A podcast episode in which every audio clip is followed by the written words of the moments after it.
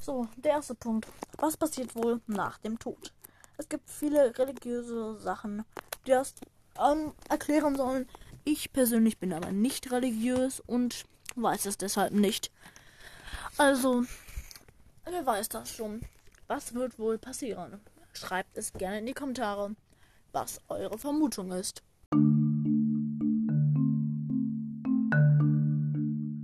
Drei Sachen, über die sich wirklich jeder schon mal Gedanken gemacht hat, aber noch niemand rausgefunden hat, was es ist und welche Lösung es dazu gibt.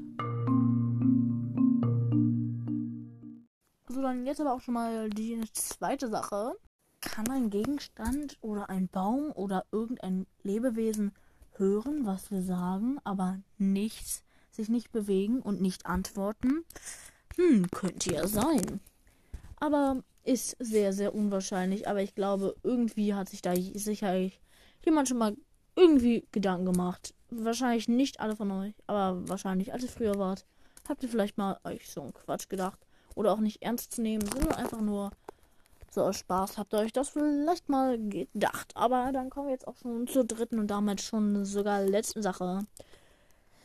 Und das haben sich nur die gedacht, die Family Link haben. Und zwar, wie kann man Family Link hacken? Es gibt keine Möglichkeit, Family Links hacken. Und das hat sich jeder schon mal gefragt, wie kann man das denn wohl hacken? Leider ähm, geht das leider nicht. Okay, wie beim letzten war das jetzt wieder mal ein Spaß. Und ja, es hat sich trotzdem wirklich schon fast jeder, wirklich der Family Link hat, gedacht, habt ihr Family Link?